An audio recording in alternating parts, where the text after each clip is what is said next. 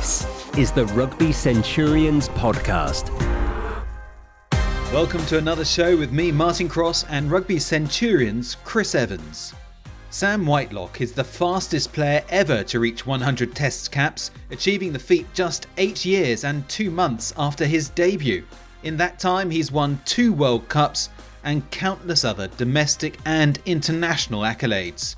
He epitomises the modern lock agile, athletic, teak tough, but adept with the ball in hand. He's also a natural leader, and when the tap on the shoulder came from Steve Hansen to lead the All Blacks, he was ready to follow in the footsteps of his Canterbury teammates Richie McCaw and Kieran Read. It was a massive day for the whole family. It's definitely a game that definitely sprung to my mind straight away. Sitting on the bus on a Tuesday, obviously Kieran was out with his back. Kieran and I being very good friends, you know, like we knew that he wasn't right the game before, and he pretty much said, "Right, I'm all in. I'll see if I can get through this game and and wait and see." Couldn't really sit down on the bus trip to the airport. Couldn't really sit down. Um, was on obviously painkillers and drugs just to be able to sit on the plane and sitting on the bus going from the hotel to the training ground. It was only maybe 10, 15 minute drive uh, max, and he's kind of turned around and give me the wink, and I'm like, "What are you up to, mate?" And then obviously Steve come down and sat down next to me, the back seat of the bus, and I was like, "This is weird." He'd normally sits at the front, makes everyone go go down to him, and said, "Look, we want you to be captain. It's the last game on tour. You've done really well through the Crusaders this year. You're gonna be awesome." So first thing went through my head, you know, this is awesome. And then obviously Kieran was out, and Luke had just been called into the squad, and they said to Luke as well, "Right, you're going to start." So for me, that was um, you know a massive occasion because playing with my little brother in Wales, in, in Cardiff, um, obviously a, a, primo stadium, and getting to do that. And my older brother Adam and his his wife um, were over from France at the time, so they were in the stand as well. Uh, Mum and Dad were there. Uh, just my older brother and and his wife Kayla were back in New Zealand with with their young family.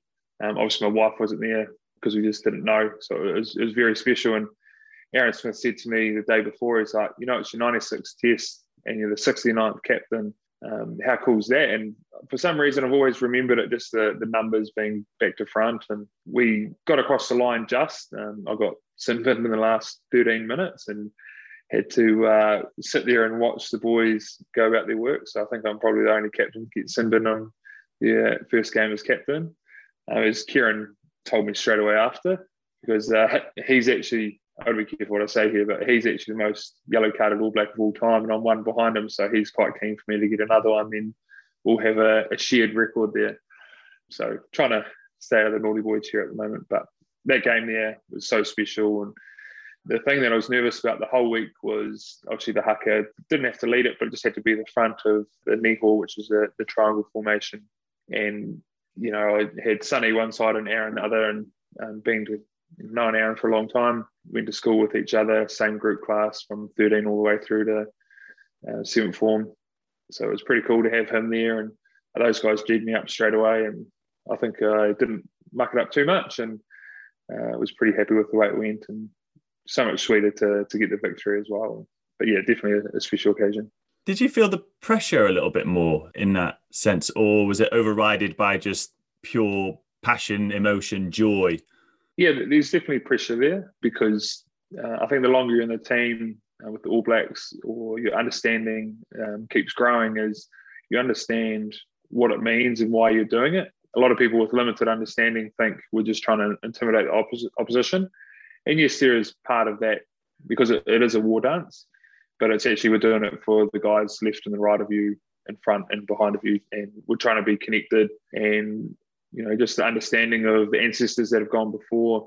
So, you know, when you start talking around that meaning, yes, it is a big deal, and you definitely want to do it justice. And me being a tall, skinny white boy at the front um, does look a bit funny. So, pretty happy that got out there and just went hard, really. I'm interested to know, Sam, how do you choose between whether you do the traditional, the Ka Mate haka or the Kapa o Pango? What's the sort of thought process that goes on there?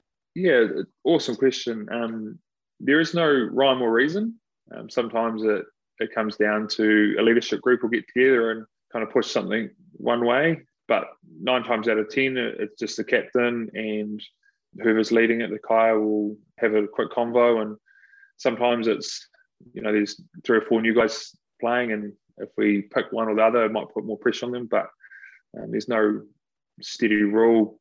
The one thing that we'll never do though is we'll never do Kapua in Wellington because that's where Ka Mate originates from. So whenever we're in Wellington, we always do Ka Mate. Um, but it, it's pretty much down to the captain and, and what they're feeling. Both hakas have awesome meaning behind it. Obviously, Kamiti's been performed for over 100 years. Uh, we're a couple, Kapa o Pango. First year was 2006, I think.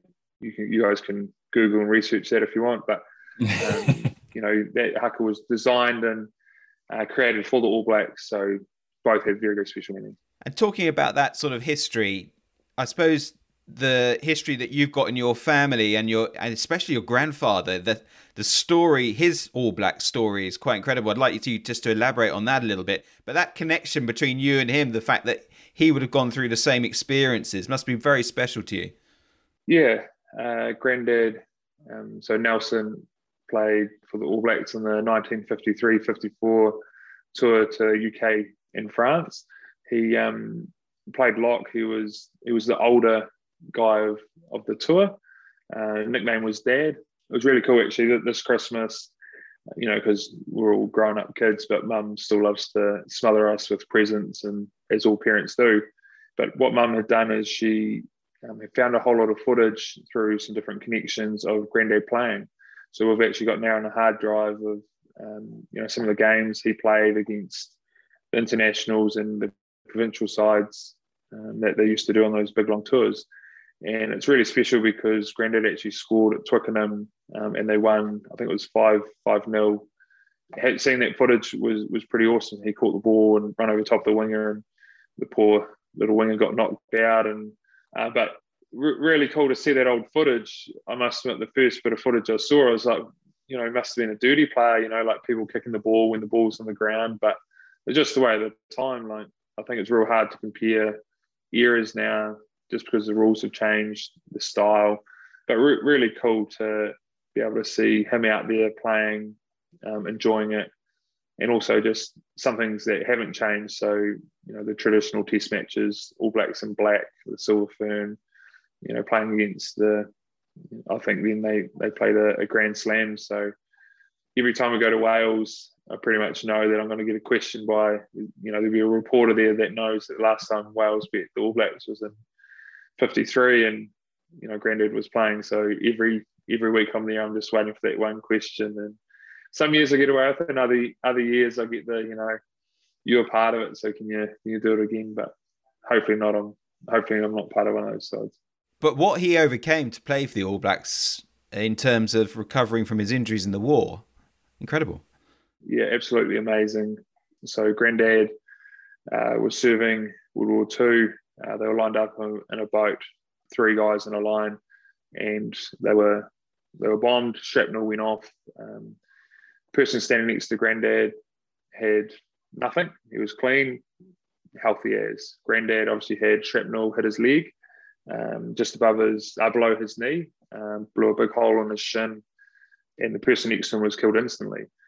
Uh, so Grandad's war was kind of over before it started. Uh, travelled back to New Zealand, um, went through the, the normal thing around surgery and that, and uh, the sur- one of the surgeons wanted to take his leg, but someone else must have known that he was a promising rugby player, so they did everything to save it. And after months and months of um, you know hospital rehab, all those things, Grandad got to be able to walk, run, and then eventually he went back to the farm, and in those days, you know, you're a farmer before a rugby player. And what Grandad used to do was he'd get a, a, bit of wood and he'd put it inside the, the hole that was left in his leg, so where the shin bone was, and he'd tape it up, pull a sock over it, and he was good to go.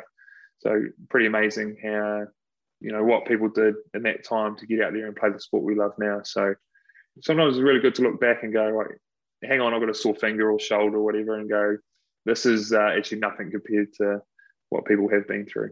It's almost uh, the the perfect definition of resilience in, in many ways. To even you know, most normal people would even think that that Sam. Never mind, go and do it and get back on the pitch as well. It's an incredible story. Do you think that sort of set the tone for the family and him being that sort of inspirational figure for you and your I guess your brothers that you know followed in his footsteps. Yeah, it's it's uh, it's amazing. So Nelson's my mother's father, um, but Allan Elsom was was mum's uncle too. So he played in the, the same tour and played at centre. Uh, he had some horrific injuries too through rugby, but um, showed that resilience and, and never gave up and went out and kept playing and things like that. So mum grew up with a, a father and an uncle as an All Black. Uh, mum's sister, so Auntie Joe, married Graeme Higginson, who was an All Black as well, an All Black lock. So building a wee picture there. And then um, dad played for New Zealand Colts and played, I think, around 50 games for Manawatu and got to a stage where I think he would, you know, probably could have pushed on a little bit further. But uh, my two older brothers and I keep running on the field um, during club games and things like that, and the game keep getting stopped. So all of a sudden it was right. These kids are just get them out of here, and Dad thought, okay, right, it's time to hang the boots up if the kids keep stopping the game because we're just running out there trying to play rugby ourselves. Growing up, was it the sort of idyllic New Zealand childhood that we all imagine that farming community, rugby, just almost the, the perfect breeding ground for a rugby life? Yeah, so obviously the as a family, um, there's four boys, all under five years of age. So mum and dad definitely need a, a medal. You know, summing up my childhood pretty quickly, uh, what I think around is okay, when we got in trouble, we got in trouble if it was just, say, me, if I've gone and done something naughty instead of all of us. So dad definitely installed if you're going to do something, do it together, whether that's good or bad, or maybe along the that naughty line. But the thing I definitely remember is, you know, causing trouble, and mum would just be like, right, outside, go play whatever sport, um, just to burn some energy off. Mum will give give a thousand different answers, but one story that always comes to mind that I think about now with me having, uh, with us having some young young kids, Mum reckons she'd put the youngest Luke in the pram. I'd be hanging on to the pram. The oldest two would be on bikes, and they walk down the road. Uh, the farm's at the dead end road, so you know, it didn't matter what you did. The road was just a free playground. So Mum would start walking. Luke would fall asleep. I'd get pretty knackered, so I'd climb underneath, fall asleep, and there'd just be this trail of destruction of jerseys, gumboots, bikes, everything you can imagine. So Mum would pretty much walk to the second corner, which is normally one and a half k's away, and then turn around and just pick up all the stuff as Dad's flying past in the truck, um, working on the dairy farm. So we pretty much had the, this great playground. Loved making forts as kids, and you know because there was four of us, we even now when we get together, if we need to break up into teams, we still stick with our same team. So it's always George and Luke, oldest and youngest, versus Adam and I. And uh, if you ask any of us, we'll all claim that you know we've had more wins as as our team, Adam and I. Um, but no, the other two will definitely try to debate that pretty intently.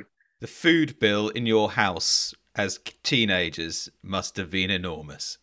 Yeah, yet again, mum and dad have a couple of little sayings. Uh, it was cheaper to send us to a boarding school rather than feed us at home. So we were all shipped off to a co ed boarding school at, at 13. Um, mum and dad just reckoned it was too expensive. But it's funny, even when we go home now, you know, you might have been out for lunch with grandparents or friends or whatever, and all of us walk walk in home, grab the fridge door, open up, have a look, see what's in there, shut the door. So mum always knows to have the, the pantry chocker in the, the fridge, but I'd hate to know how many dollars have been spent on us eating food. How's it changed for you, Sam? And I guess, you know, you, you mentioned before young children of your own now.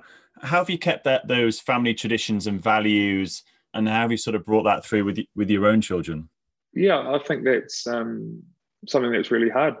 You know, it's easy when you're, you know, in a big house, you know, on a farm somewhere. Where for us, we've got a little bit of space here in Christchurch, but um, having grandparents in the same city definitely makes it easier. But Hannah's are in Auckland and mine are in Palmy and we're in Christchurch. So when we do get up there, we get to live some of those traditions that that I definitely know. And it's always nice when you get to meet your new family through your marriage and find out what their traditions are. So Christmas Day is a great example for us. Um, being on a dairy farm, we'd always get up at 4.30 and milk and try to give some of the staff time off. So for us, Christmas Day didn't really start till milking being finished.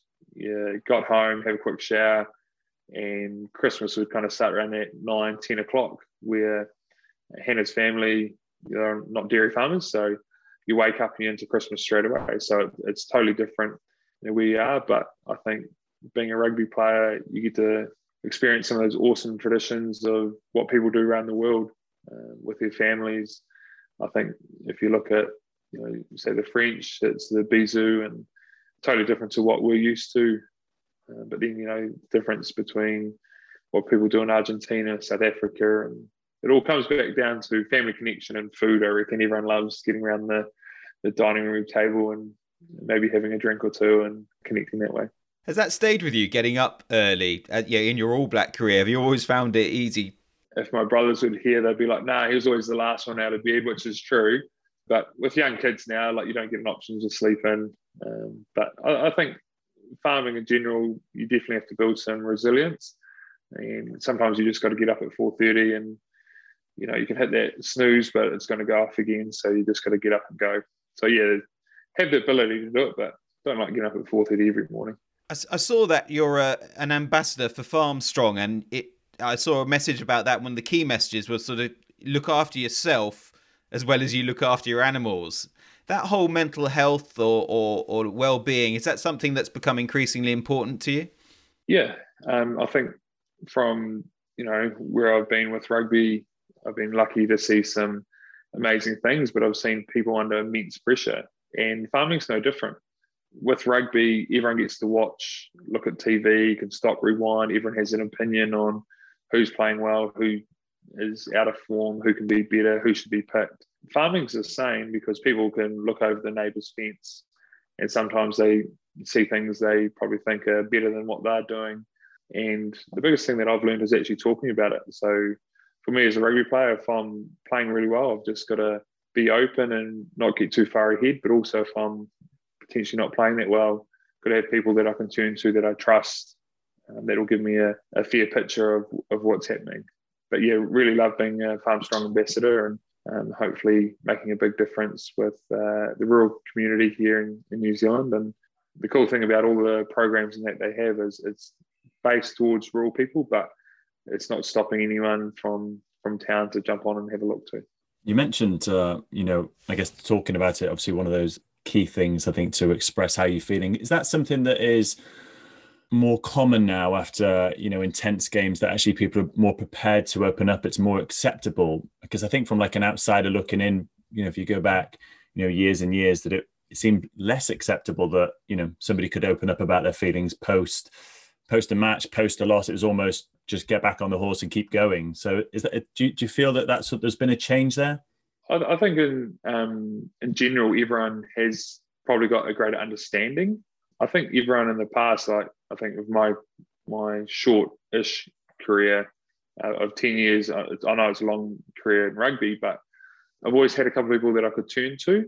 So you know, people might say to you, "Oh, you know, you're doing so well. You've never had issues there," but I probably hold my cards a little bit closer to, to my chest. So my wife's always been the one that, you know, you get home from training and this is terrible. What am I doing? You know, you go through those thoughts, and your team's not performing the way it should be, especially when you're, you know, become an older member of the side and maybe leadership or captain. You do take on more, so sometimes the, the highs are even higher and the lows are even lower. But I think that's what makes it so enjoyable when you do nail that stuff. Um, so some people like talking to anyone about it. Some people just have their select few. But for me, I probably have three or four people that I know if I ring and say, look, I need a yarn for half an hour, they're going to listen rather than going to heaps of different people. You mentioned um, the sort of pressures, the pressures of being an All Black, and we talked to Richie McCaw and Kieran Read about this. That sort of public persona versus your private persona. Pretty difficult to balance those, I'd imagine. Richie talked about, you know, you, you've got to be true to both. You can't have a, a public persona that is very different to actually how you are. You, there's no pretense there. How have you managed to balance? You, you're a hundred cap All Black. You're, you've been captain of the All Blacks. You're you're public property in so many ways. Yeah, it, it's something that um, I still haven't really got my head around even now. Walking down the street, someone stops and wants to have a yarn, and you're like, "What do you want to talk to me for?" Um, because you know we're just normal people. Obviously, what we do is on a TV screen. People have opinions on on everything with rugby, especially in New Zealand. It's probably amplified um, because we're just so rugby mad and rugby crazy. Um, but you totally agree with what Richie um, said around you got to be true to yourself. Uh, there's no point me Um, if anything, I'm a little bit reserved, so I don't want to be out there jumping around with the, you know, the latest coloured boots and doing this and doing that. Like I'm probably to go to the back of the room and just observe what's happening and and do things like that, and just probably spark up a, a quiet convo around what someone's all about and um, get to know that person a bit more. So I think you've got to stay true to yourself, but also express who you are. And I think, you know, I've seen it with so many different rugby people. If you go up there and start talking to them about rugby, they'll kind of give you the the face of, yeah, I'm listening, but I'm not really into the combo. Where if you go up to those guys and ask them about their kids or their interests, you, you can instantly see the the change of you know what information they're giving you, questions, um, engagement, and I saw it firsthand myself. Um, Kieran and, I were lucky enough to be invited to meet the Foo Fighters out before one of their concerts, and we are honestly like those little fan kids uh, standing in the row waiting for you know our two minute allocated um, time, and the group went in front of us, and we're like, you know, you saw it straight away. You're like, they're kind of there, but they're not there. You know, hey guys, rock and roll take a photo, and and then it was right that the security would move them on. And it was really interesting. We'd been allocated a couple of minutes, and we got there, and it was exactly that. It was, oh hey guys, you know, what's your favorite song? And and then um, Dave Grohl actually turns around to the band and goes, These guys, the All Blacks, they do the haka. I looked up the translation. This is what it is. And kind of gave the band like a 20 second um, like understanding of what we did. And it was like that. It was instant they all changed straight away. They were asking questions, they're engaged. So I think that's where the bit of gold was for me is seeing that and going, right, if someone comes up and talks to me about rugby, I've just got to fire a question back straight away and say, you know, how many kids do you have? And those people actually get more out of it, and so will I. So, linking that back to sort of leadership, Sam, I guess maybe stepping out out of your comfort zone a little bit, but is that sort of personal connection that understanding others' uh, behaviors, emotions in the change room. Would you put that as sort of, you know, one of the key traits for being a successful leader? Yeah, I think uh, most of my career, like I, I, had Rich as my captain, and then I had Kieran as my captain. Both good friends, um, had them both. Uh, Canterbury and, and the Crusaders. So got to know those guys really well. But the best thing um, that I saw them do at different times was actually come down and go right for a younger player to come talk to them at that stage, you know, they might have played 80, 90 test matches, 100 odd super games. The guy that's been there five minutes is not going to go and engage in a convo. So it's actually going, right, I've just got to go sit on a table, have lunch with five guys I don't know, learn some names, and actually find out what makes them tick. You know, some guys just becoming a professional athlete, that, that is um, reaching the top for other guys, they're obviously that's just the start of where they want to get to.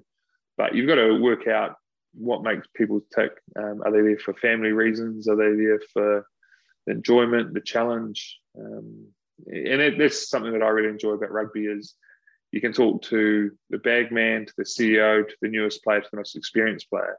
Can you go through the whole lot and say, this is why that person's here. This is um, the connection I have with them. So when you actually need to have a hard conversation, it's it's easy to have rather than the old this guy. I don't know much about him, but how do I approach that hard convo? Is it a is it a carrot or is it a, a stick? You kind of got to work out what he or she is like personality wise, and then hopefully adjust your message messaging um, that way. I mean, Kieran and Richie, two incredible captains did you know it's much of a difference playing under one or the other? And I guess from the outsider's perspective, what was fundamentally different, if anything? Yeah, totally different. You know, go back to Richie's point um, before around you've got to be true to yourself. Like Richie's actually a very shy guy, so you've got to go engage convos with him. You can't expect him to come to you. Kieran and I, growing up through doing the rugby stuff, being a similar age, you know, it was probably easier um, because I was kind of in that half that role as well. So really different relationship with Kieran and myself with Richie and myself. You know, Richie, when I first started, you know, I was on one test and he was on like 70. So totally different to, you know, how it is. But the, the cool thing is they got to be themselves. They didn't try to be someone else. And I, I think that's the key thing with with all of us. Uh, if you try to be someone else, everyone's pretty good at picking up on. You get to see it and go, right, no, nah, this guy, there's something up. It's not quite right. He's uh, he's trying to fake it a little bit. What was it like um, when you broke through into the All Blacks? I've heard some stories about where everyone sits on the All Black bus. How did you manage? How long did it take you to work your way to the back, Sam? I, I was very, very lucky. So initially, I uh, missed selection with my uh, my flatmates at the time at university, trying to do the rugby and the uni thing at the same time. Missed selection. I was a bit gutted. I probably read into a bit of the, the media thinking that I was better than I was. Um, so we all went off down and we're having a feed because it was a bit cold at home, not a lot of food around. And then this number kept ringing my phone. I was, you know, talking to my friends. And I was like, I better answer this. And turned out to be Darren Shand. He goes, hey, we want you to come in um, as injury cover for three days. So I said to the guys pretty quickly, right, I've got to go and get on a plane and pack my bag and all that stuff. So I chucked in a couple of t-shirts and shorts and boots and you know the normal things, thinking, right, three days, let's just attack this, and then um, you know come home and settle into a Canterbury season. And through a few different things, was lucky enough to stay the next week and then get named on the bench. So for me, thinking you know, I'm just in and out here, kind of just keep my head down, don't say anything, don't, you know, look at all those scary guys down the back seat of the bus. So it was sneak on the bus, sit in the first seat you found, just head down, being tall guy. Just if you make myself look small, I won't have to do music or any of those things. And it's amazing because um, I played with Brad Thorn at the Crusaders. He kind of sidled up beside me. He's like, "Right, you and me are rooming this week," and I was like, "Okay, that's a good sign. Obviously, someone I know and and played a few games with them um, that year. And then when I got named, then Thorny was awesome. You know, he kind of told me everything I needed to know. Didn't take the Mickey too much because I'm sure if he said do this, I just would have gone and done it. Um, pretty sure I made him a cup of tea, as has been tradition. Uh, as with your roommate, if you're the younger one, you make a cup of tea or offer at least. Used to be the old chocolate biscuits, but nutritionists tried to stamp, stamp that out pretty quick but yeah, some of those traditions are, are pretty awesome. Um, the bus is one that will always be around. The, the longer you're around, the further you come back. And if there's too many people on the bus, the younger guys will stand up, and the older guys, you know, pretty pretty keen to let them work it out. But sometimes you got to go down and go right. If you haven't played a test match, you're in front of the door, and you know it's the same thing that we had, and uh, it's all done with respect in mind. And yeah, it's pretty pretty cool to be a part of. And uh, are you a music guy on the bus? Do you put the headphones on? Are you one of the older generation who just likes to have a chat and a natter, or did you have a sort of? Did it change over your career and you had some pre-match music that was your kind of thing? Yeah, it's it's funny sitting on the bus. Everyone talks around how cool it is. You know, you go back a couple of seats, and you know, for me, when I first started, we had just such a group of senior guys. So I think I went back one seat over two years. Where if you time it right, you can go back four or five seats, and in a season just because you know some old guys leave, get dropped, whatever it is. But for me on the bus, it, it's funny. It's changed when you first get on there. You know, you're talking about right, who's on music, please not me, all that kind of stuff. And then you kind of move a little bit further back, and um, and then by the time you get to the back seat of the bus where I am now, um, it's Aaron Smith and Beauden Barrett and myself. You know, you're talking around kids and um, you know, haven't seen them for a while. You know, how many you got, and you know, it, the conversation changes massively. Um, Hang on, um, Sam. But, you're you're, you're letting halfbacks on the back seat of the bus. This is this is new to me. Yeah, it's uh, it's a bit new to me as well. But that's the problem. He's he's been around so long and played so many games. So that's how you do it. You just keep doing it on your number, and the further you come back, then you know you you get to the back seat, which is awesome. But there's only one seat you can kind of go from there. And that's the driver's seat so there's always a bit of joking around about the ejector seat, and um, there's a few little traditions around that. You know what seat not to sit in, but it's got to go up at some stage. You, you can't keep getting on the bus. Uh, you either get too old and too slow, and all those things, or yeah, look for a different challenge in life. It's funny. We were speaking to um, Nathan Sharpe uh, on the podcast, and he said pre-match, you know, early in his career, lots of rituals, routines, you know, getting pumped up for the game, as you would normally expect. But he said as he got towards the end of his career, um, he said he would quite happily, if need be, you know, fall asleep pre-match and then just wake up and know actually it's time to go and uh, and get to it. And, we, and it's interesting. Some of the other Centurions, Gareth Thomas, George Gregan, have also mentioned how their routines and rituals was so important at one point in their career, but as it sort of, you know, as it evolved, it, it definitely changed. H- how's that been for you, Sam? You talk about moving up the bus, but in terms of those pre-match stuff, you know, rituals and routines been important to you? Yeah, like I agree with all those guys. Um, you know, like for a while there, it was like, you know, left foot, right foot, sock first, boots, however you do it, mouth go go in there. But I think now, you know, when you get a little bit older, you kind of work out, right, is this actually important or is this just noise? Um, I remember I used to always have my headphones on, play these songs. One day my headphones stopped working. You know, I was on the way to the game, so I'm like, well, am I going to play terribly now, or am I actually going to use this as an opportunity to go and play better? So I must admit, I was sitting on the bus going, oh, I hope I hope I have a good game here.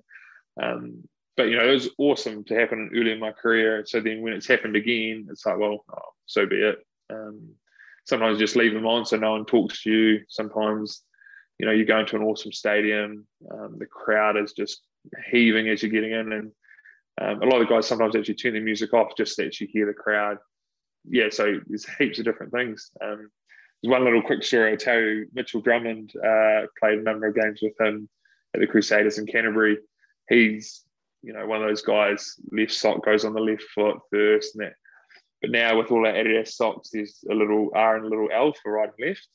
So some of the guys, like type forwards, will just chuck with that sock on that one, that on that. And he's sitting there looking at these guys going, they're on the wrong feet. And he's it's like breaking him. But all the other guys just can't care. So as soon as he told me that now, I'm like every time I look at him, I put on my socks and he's just like can't look at me, he's shaking his head and he's worried I'm going to put them on the wrong ones on purpose. And yeah, it's quite funny. Gets in there straight away, looks at his socks. Oh, yeah, got to right and left. It's okay. Yeah, it's funny how those traditions mean so much, but the reality is they mean nothing. Can we talk about the two World Cups that you've won, 2011 and 2015? 2011, you you were very not long after your debut in in 2010. You got established in the team. Did you feel the same pressure as perhaps Richie and some of the others had, who'd been through some disappointing campaigns? Yeah, um, I played my first Test match in 2010. Um, so for me, like I was probably there earlier than uh, what I expected, what everyone else expected, being 21 as a as a tight forward. Um, I played my first Test match at 166 kgs. We're now on 121. So was my body ready? Probably not. Was I mentally ready? Probably not. But being young and enthusiastic counts for everything.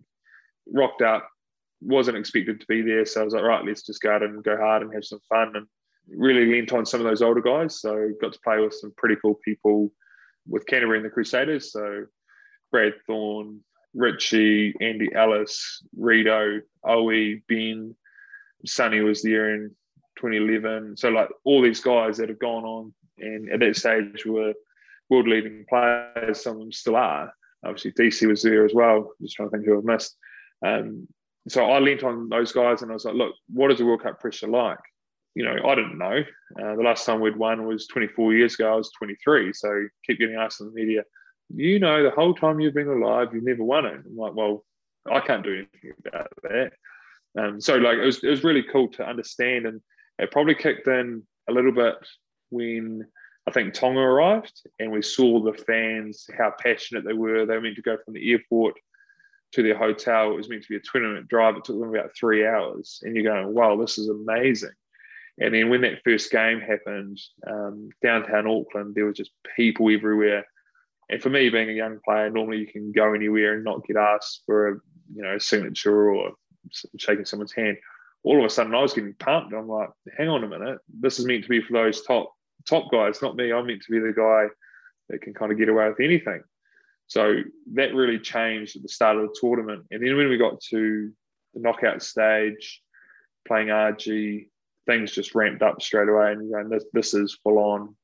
Played Aussie in the semi, and it's the most energetic, loud, harsh crowd I've ever seen in New Zealand. They were chanting things at players. Were, it was awesome to be a part of because we were we were playing well. We'd lost them a couple of times earlier in the year, lost the rugby champion or the Tri Nations at that stage to them, and they were probably the form side leading into the, the World Cup. And so being involved in that game, that was awesome. That was like for me, okay, right, we're in the final now. I thought I've got to get up again for this. Uh, went out there We obviously didn't play that well. We weren't allowed to play that well through just the way the, the French attacked the game, how emotional they were. But wasn't actually until I came off. So I thought I was playing pretty well. Um, Dusautoir scored under the sticks, and I'm like, right, okay, this is my chance. This is when I, you know, want to go again to cement myself as, you know, a great All Black. I got pulled. I, I remember running back to the kickoff, and my number went up. Ali come out about 30 minutes to go, and I was I was walked off, and I instantly went from playing where this is awesome to the feeling of man, I, I can't do anything now. This this I'm a spectator. I, I can't go back on unless there's blood, but I know that no one's ever going to walk off in the World Cup final for blood. They're just going to stay out there. So all of a sudden, I was just like the whole crowd. I was like the whole country, and I was like, "Come on, boys!" And I was too nervous. I couldn't sit down on the bench. Um, ben Franks was was on the sideline. Had to warm him up about ten times, uh, but he never got on. So it was it was pretty cool when that final whistle went, we all jumped the, the barrier and obviously ran out there and um, celebrated as you should.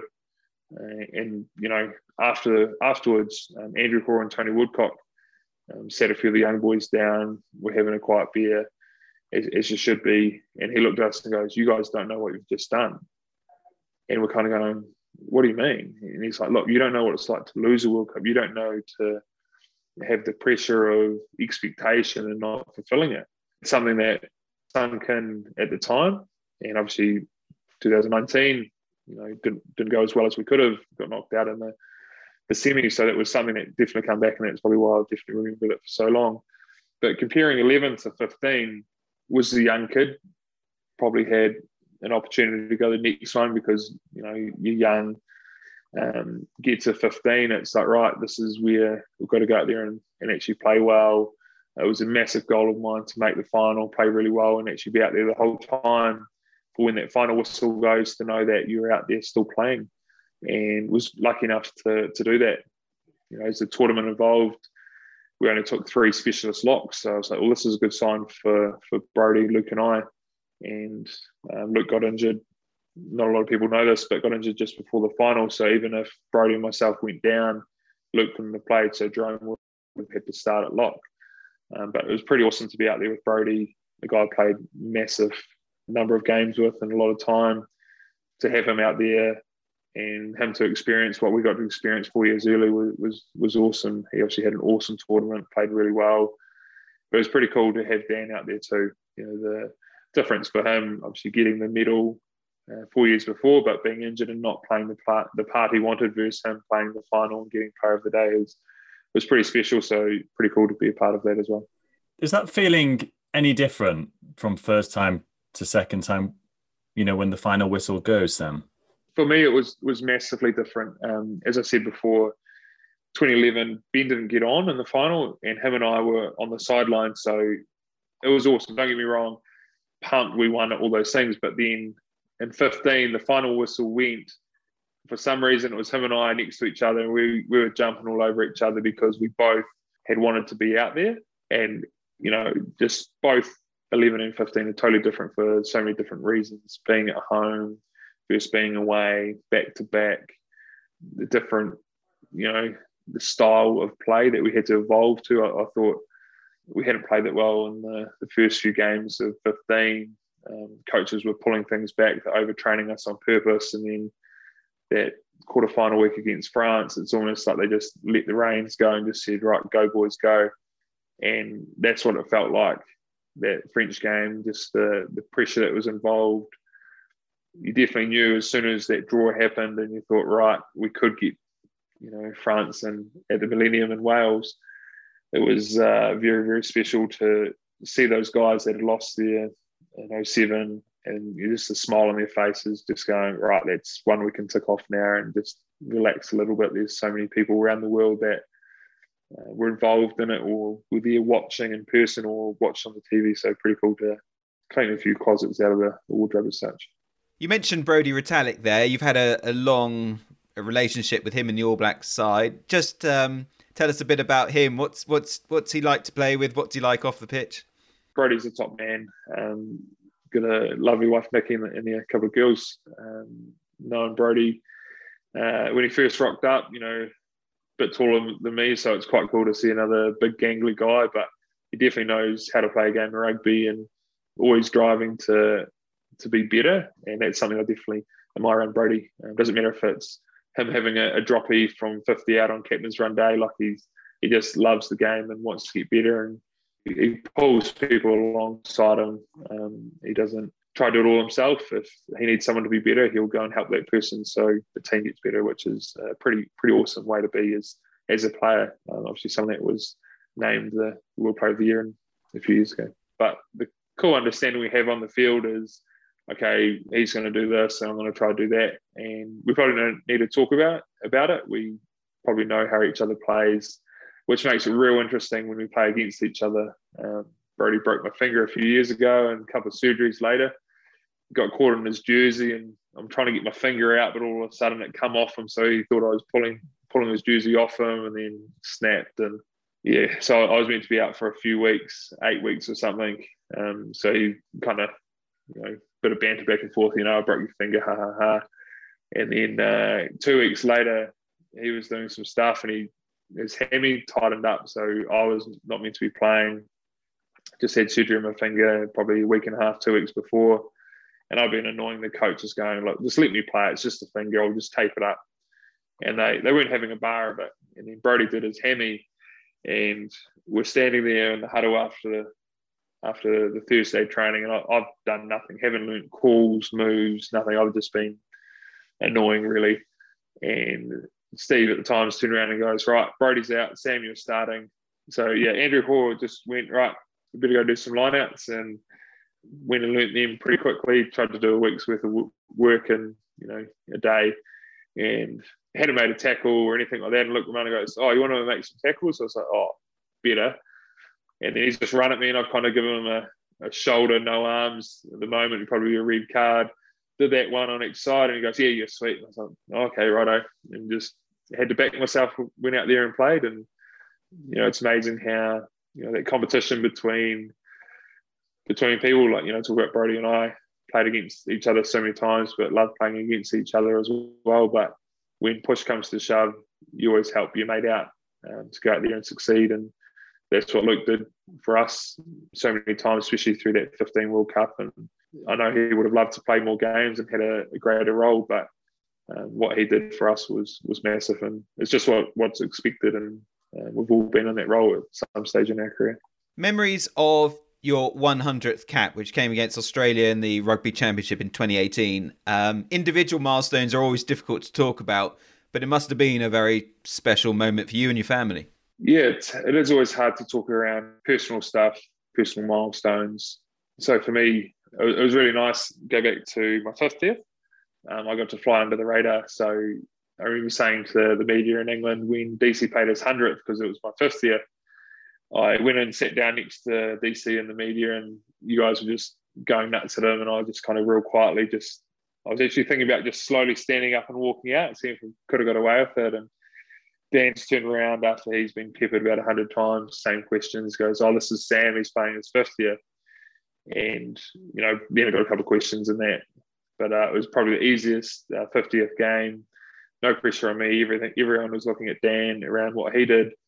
So I found when I got to my 100th, I couldn't hide behind anyone. I couldn't go, right, Dan, you're up, or anything like that. And um, it was amazing just the people that text, emailed, messaged myself, my parents, my family, and my wife around how happy they were for us, the dedication that had taken, and also just the the pride they'd taken in having such a, a, small part of my career, whether it was being a man or two under 16 selector manager, whatever it was. It's pretty cool to get all those messages. But I found I was on my phone most of the time. I had to get to a stage a day or so out. I had to just almost turn it off and deal with all that later because I was like, I've got to go out there and play well. I didn't want to go out there and underperform. But pretty awesome to be able to be kept after the game uh, by Rito and having, you know, a lot of my family there. And, you know, I actually felt like I missed out on a, a few of the celebrations because they were messaging me on a Tuesday night going, oh, we've just been at the pub, we've had, it, you know, this great time. And I'm like, well, I'm at training trying to get ready for the game. I don't really want to hear this. Like, we'll catch up after. Um, I'd love to come spend time with you guys, but I've just actually got to do my job here. But it was awesome after the game. Everyone came down to the the ground and um, pretty cool to see where people travelled from, uh, people from New Zealand um, to go over to Aussie. Uh, had a couple of friends always said, right, we're going to come to your 100th. And they were kind of hoping it'd be like a big UK trip they could plan out a couple of weeks. But when it turned out I was going to play in Aussie, they're like, you know, this is this is not good enough. So they actually turned around and travelled to Japan in 2019 because they wanted a, a bigger bigger travel and a bit more of an experience than going to Aussie. You got there in super quick time. You're the fastest All Black to reach that milestone. What about motivation? You've reached a hunt. You're a hundred cap All Black. You've captained the All Blacks. How do you find the motivation to continue? Because it's you know going to training, that routine. Do you have to look it deep down? For myself, rugby's never been a job. Um, I think if it ever turns into that, you know, I'd hope my friends and family would say, right, it's time to to give that one up and go go do something else.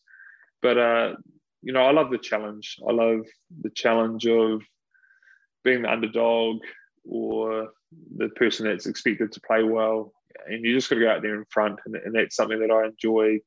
Um, because sometimes it is easy to go, well, I don't really feel like doing it today because it's wet and cold, or um, you saw and beaten up because it's been a big long season. But I definitely enjoy the challenge of it, and you know I've always been pretty big on goal setting, um, so always every year sit down and take uh, a couple of weeks, you know, just think about it off and on. What do I want to achieve out of that year, and break it down to achievable bits of the season. So I'll definitely have an overall goal for the season, but looking at you know Super Rugby used to be the June three Test match series. Then you'd go back to Super Rugby, the final series, Rugby Championship, Bledisloe's, India tours. So it kind of always broke up into three or four games here and there, and you got to you know do some you know some good goal setting on what you wanted to improve on and how you wanted to get better. And I've always found that when I've stuck to roughly that process, been pretty lucky to achieve some of those goals. And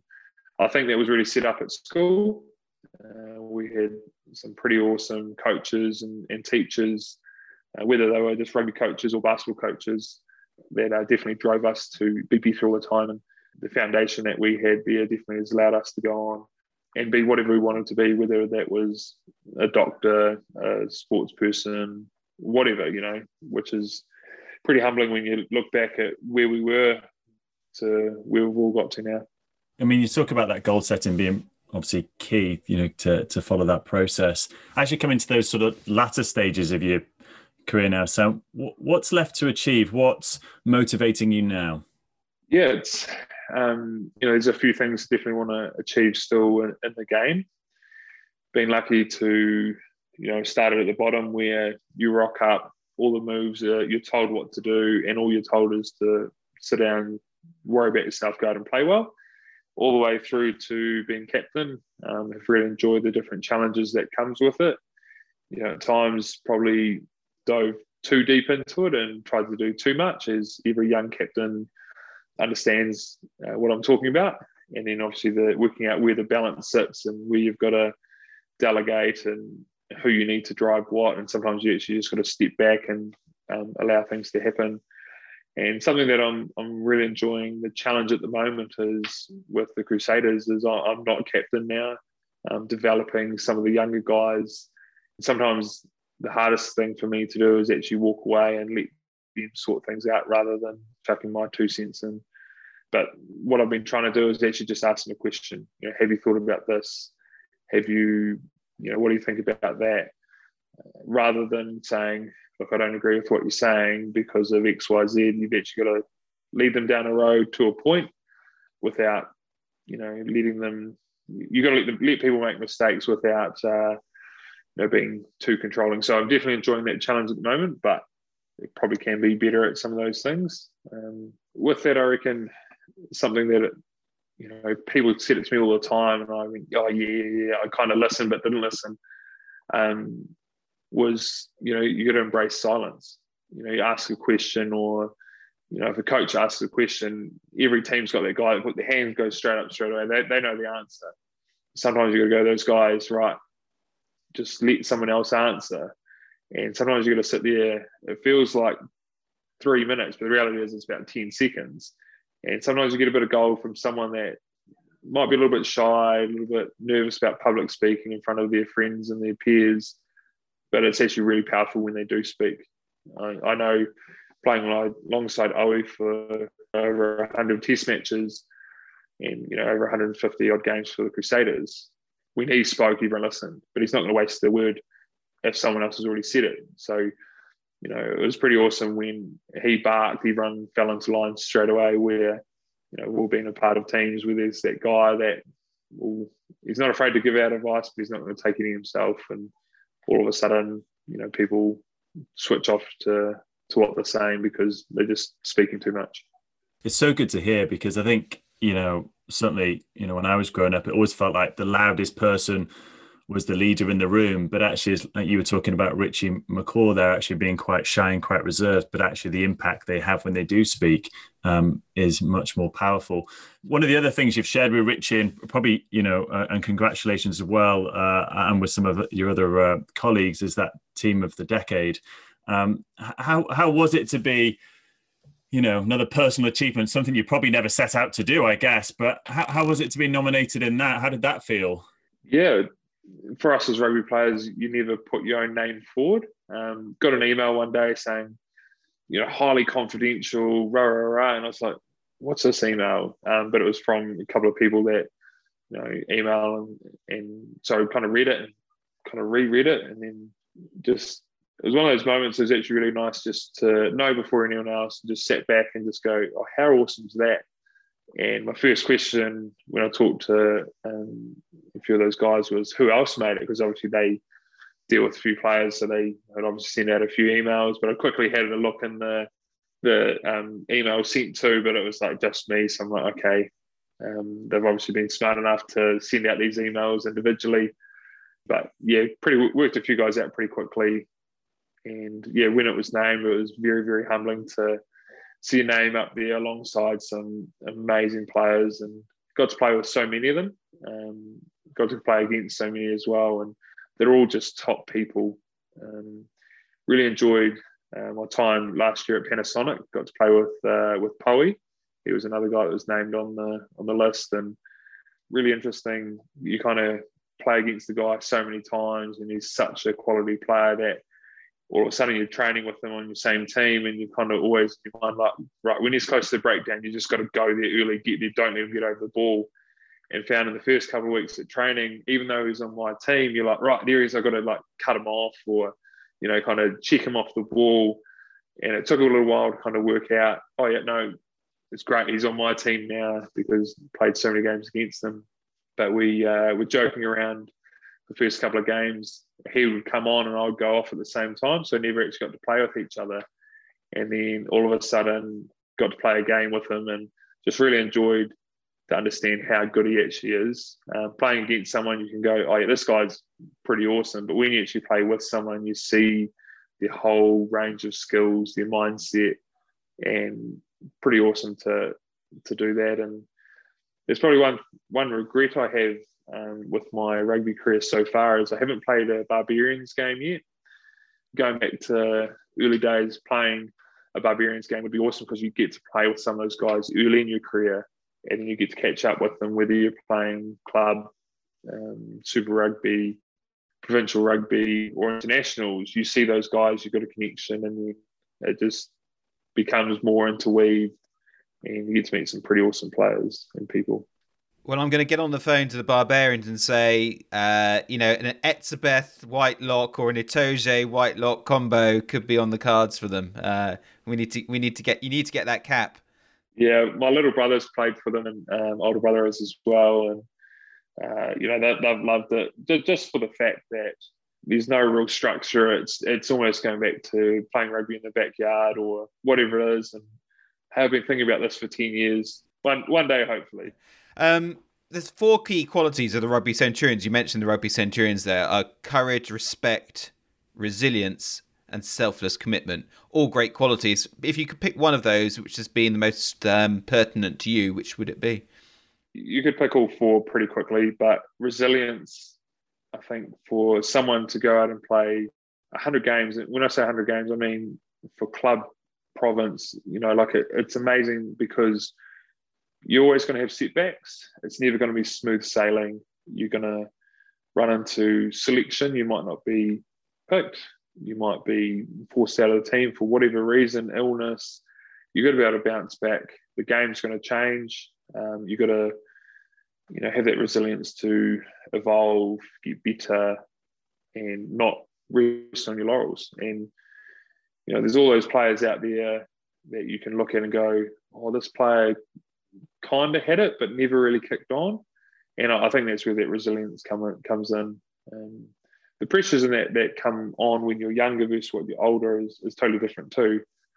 I remember talking to some of the older boys when I first started. You know, they had a couple of kids, and they're like, "You know, I had five hours sleep last night. I was up ten times." And like, "Why?"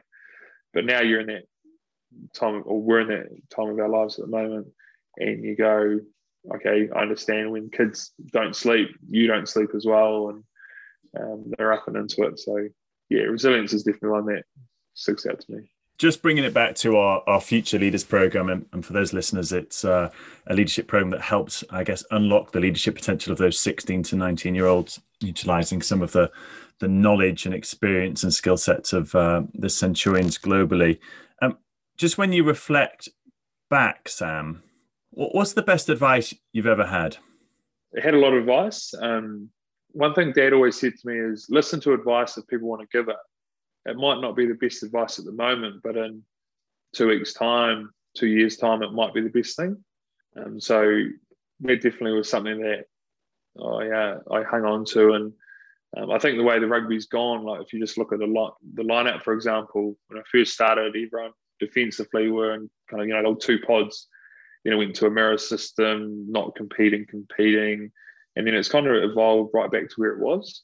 So all that advice that you're given at the start of your career was great, and then it kind of fell away. And ten years later, all that stuff has come back in. So it, it's quite quite interesting how things evolve and grow and change. Um, the other best bit of advice I got, um, if you can call it advice, was actually overhearing a teacher at school. You know, being 17, 18, probably late to class or whatever it was, uh, the teacher didn't know I was there, overheard them saying that I'd definitely be an All Black. And I played a number of games, and I'm thinking, are they talking about me? You know, it kind of stopped me in my tracks. And I thought, well, you know, going to a country school, not thinking that, you know, I, I could do that was actually what I needed to start inst- installing some of that belief. Thinking, well, you know, the goal at that stage was to play provincial rugby. So I thought maybe if I'm lucky I could play for Manawatu you know, if I'm really, really lucky, maybe a Super Rugby game. There's no way All Blacks were, you know, they're this thing miles, miles away that you thought would never be possible. But hearing them say that was like, okay, if if they can believe it, why can't I? So never really talked to anyone about it or pushed the case, but it was enough to kind of just start the ball rolling. And then it was just, okay, right, how am I going to do it? Let's break it down into goal by goals and you know, at school that's easy because you're you're there for your school year, your rugby year. You go away, you, you relax, you do whatever with your mates, and you come back and have a go again. As soon as you leave school, all of a sudden, you know, you can go. I can train all day if I want. You know, university, you can find more times to do things, and just found myself around with like-minded people that wanted to achieve things and that kind of just allowed us to start talking around what we actually wanted once you felt comfortable and opened up and go back to Aaron Smith being at the same school, you know, we never thought it would happen, but you know, we're both backseat of the All Blacks bus now. It's it's pretty humbling to know where we come from to to where we are now. I think it's obvious just why Sam has achieved so much in the game and why he's held in such respect by teammates and opponents alike. And perhaps there's still more to come from the great man in that famous All Black shirt. We hope you enjoyed the programme and please do rate and review the show wherever you're listening to help as many listeners find out about it as possible and keep checking back in with us as we bring you regular chats with the legends of the game here on the Rugby Centurions podcast.